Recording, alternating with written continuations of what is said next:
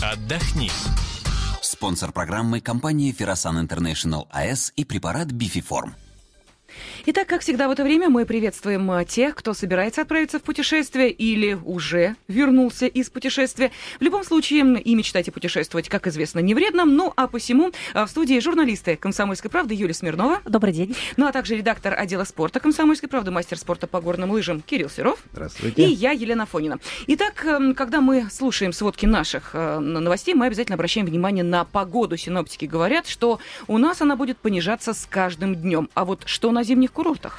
А, да, на самом деле мы уже говорили о том, что в этом году погода горнолыжников с одной стороны очень радует, поскольку со снегом проблем нет. Э, практически все альпийские курорты, а также большая часть э, российских уже а, с хорошим снежным покровом. Даже вот в Испании открылся, уж на самом юге Европы уже открылся курорт Сьерра-Невада, но тут возникает другая проблема. Зима, с одной стороны, снежная, с другой стороны, она холодная. Действительно, в средней полосе России вот в эти выходные буквально, если кто собирается на подмосковные горнолыжные склоны, которые уже открылись, или на какие-то ближайшие э, к дому трассы, э, Днем обещают минус 12, минус 17 градусов, а ночью аж 22-23. То есть такой, ночью мы кататься не будем, конечно, но даже 12-17, э, когда ты целый день на улице, это очень холодно. С другой стороны, в России очень много горнолыжных э, курортов а, с, такого местного значения, но туда ездят люди из соседних регионов, на Урале, в Сибири, на Алтае. Так вот там сейчас аномальные даже для этих мест морозы, то есть до 30 и даже до 40 градусов. А, в Европе, а, на юге Европы было очень холодно, до минус 25, минус 20 в Чехии, а, в Болгарии было холодно, сейчас там везде более-менее нормально, но вот холоднее всего я посмотрела в Финляндии и на самых высоких э, курортах в Альпах, э, те, которые расположены уже там на высоте 2000 метров и больше, где-то минус 10 10. Угу. То есть тоже, в общем, холодно, особенно когда ты целый день.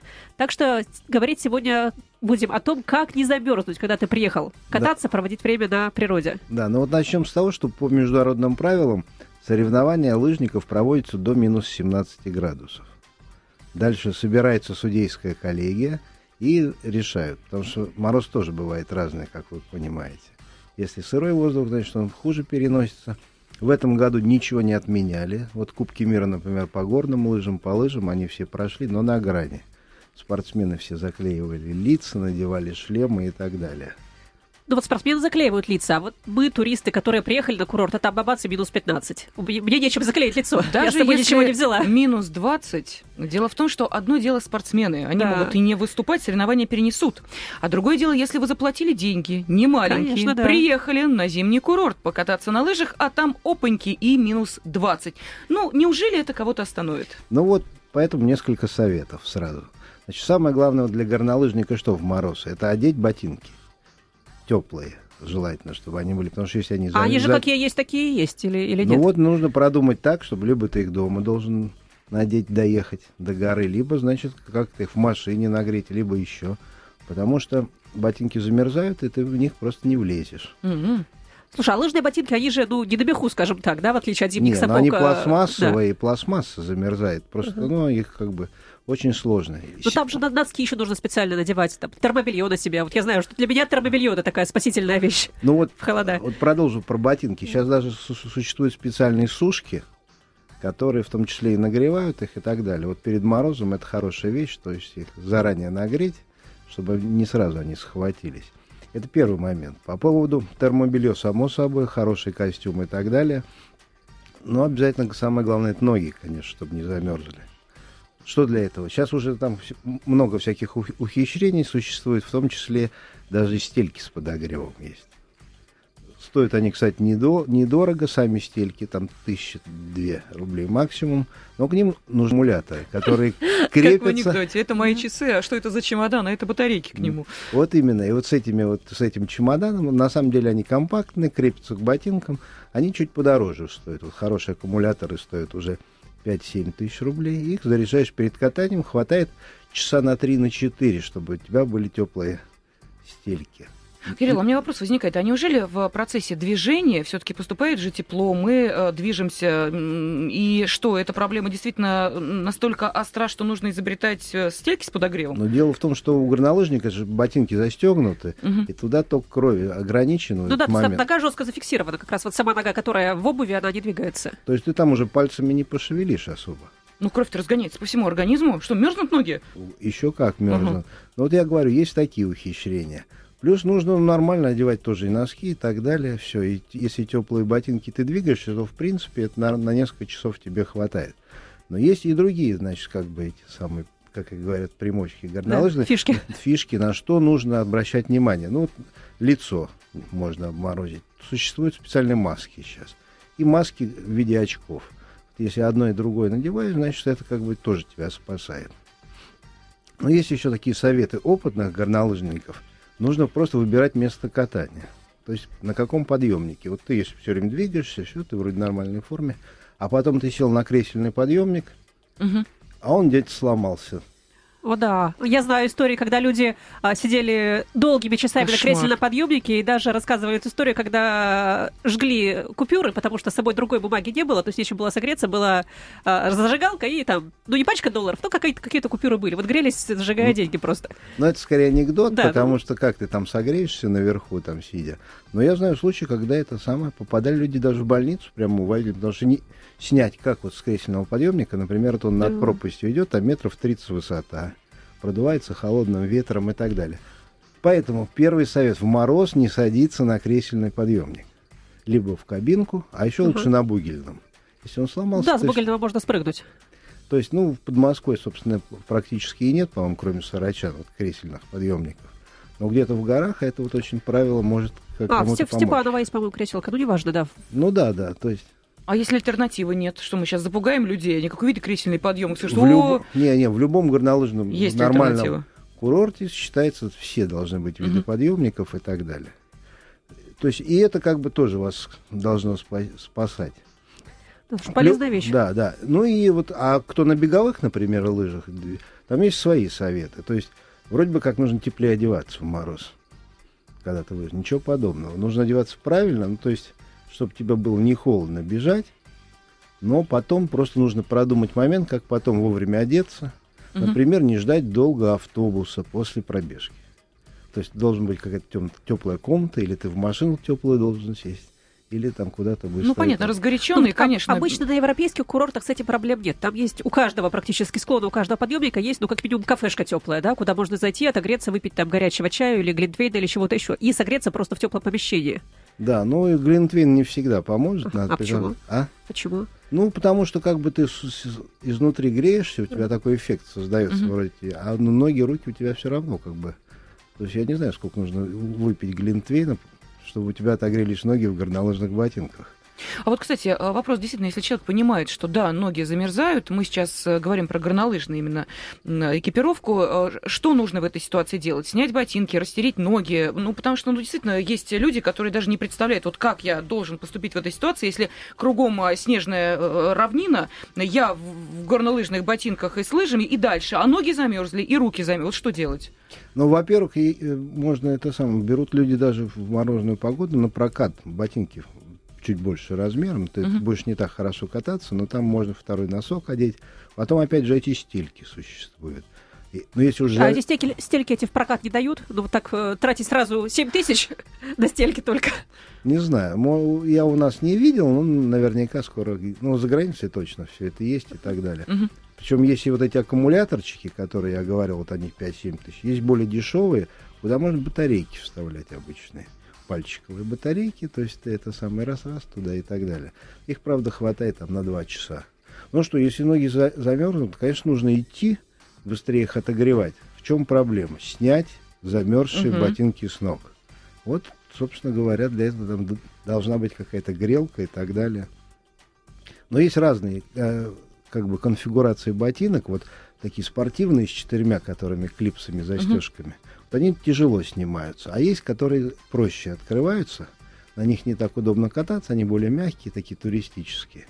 Но в мороз у них как бы удобнее из них выскочить. Вот, я хочу обратить внимание просто тех, э, кто, может быть, первый раз поедет на горнолыжный курорт или э, чувствует, что он еще, увы, к сожалению, не такой уж прям профессионал в этой области. Не гонитесь. У нас же очень часто, если приходит человек, да, такой неофит, Конечно, он дайте мне самое сам... крутое да. все, да, самое дорогое, самое вот, модное. Вот, видите, вот оказывается, можно попасть вот в такую ловушку. Кажется, что ботинки суперпрофессиональные, подвести не должны. Оказывается, вот есть такие моменты и нюансы, и не всегда профессиональная экипировка, вот в данном случае, видите, видите, оказывается на высоте.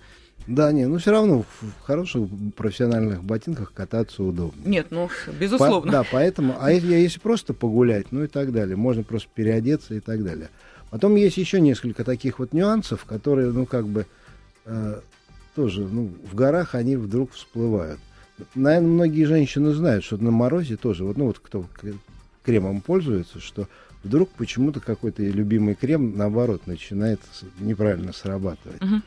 Потому что, оказывается, большинство кремов все-таки там какая-то вода. Там вода есть, да, она замерзает, да, это известная да. штука, да. Нужен специальный крем без воды, жирный брать. То есть увлажняющие кремы, которые в обычной жизни очень полезны, они как раз на морозе могут сыграть а, плохую роль, потому что вот эти мелкие льдинки, они могут а, повредить кожу. То есть очень жирный крем нужен. То есть, mm-hmm. к сожалению, здесь уже нет красоты, да, если лицо будет блестеть, ну, переживем. Да, а если, например, нет, то, то вот, вот этот вот с влагой крем лучше не, ну, как бы не использовать, потому что он только усугубляет ситуацию.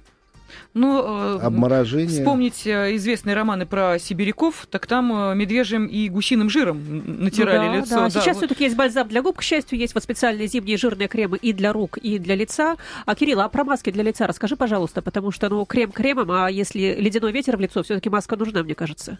Ну, маски, они продаются, вот это, начиная от подшлемников, так называемых, которые закрывают лицо, ну, до глаз, и сверху на, на, надеваешь очки. Есть специальные маски на мороз. Кто-то просто, даже вот горнолыжники, которые вот я смотрел недавно, скоростной спуск, прямо шарфом обычным наматывают на лицо. Вроде бы он тормозит и неудобно. Uh-huh. Но ничего страшного. Вот там девочки из американки ехали там спокойно, шарф замотался и 100 километров в час. Ну, да. шарф тоже, наверное, все-таки не шерстяной, а какой-то такой флисовый специальный. Да не, по-моему, по-моему, ничего особенного. Но все равно все это как бы, то есть здесь уже ничего нового не придумаешь. Потому что, или как лицо а в экипировке ребенка должны быть какие-то нюансы учтены, потому что многие отправляются все-таки на горнолыжные курорты всей семьей. И вот здесь есть какие-то нюансы или по той же самой логике, что и взрослому? Там одна есть проблема, просто ребенок не, не, та, не сразу чувствует холод, угу. что он замерз. Нужно вот вовремя, во-первых, все время спрашивать, ну, там, проверять руки, холодные ноги и угу, так далее. Угу. Хотя в ботинках это, конечно, сложно сделать. Ну и просто вот потому что ребенок ну, может не понять, что он замерз, а потом уже как бы будет поздно. Поэтому нужно, ну, просто как бы его так теребить, смотреть, чтобы он на это учился обращать внимание. Ну, наверное, в минус там 30 не надо его на гору тащить. Хотя вот мы когда-то вот давно еще соревновались, э, например, в Горно-Алтайске, вот рекорд мой соревнования это минус 42 градуса было. Ох, да, но там сейчас там я посмотрела, там, там сейчас 33 до Алтая да, на самом да. деле. То есть сейчас там вот близкие к твоим рекордам температуры. Да, проблема-то в чем у горнолыжников, спортсменов? В том, что они еще же едут в комбинезоне, фактически, который на голое тело uh-huh. одет. Да, это, но там спуск очень маленький, и потом такой идет выброс адреналина. То есть этот спуск можно сравнить с купанием в проруби. Uh-huh. То есть, ну, сколько он там проходит? Ну, минута, полторы, максимум две. Но это у нас даже нет таких длинных трасс скоростного спуска. А туристу ему раздеваться совсем не обязательно. Наоборот. А есть какие-то э, хитрости пребывания временного э, вот в таких вот экстремальных э, условиях мороза? Я не знаю, там не больше там получаса, не больше часа, или это все индивидуально? Да не, ну это по самочувствию нужно уже как бы знать себя, свой организм. Потому что фаната горнолыжника не вытащишь с горы до закрытия подъемника.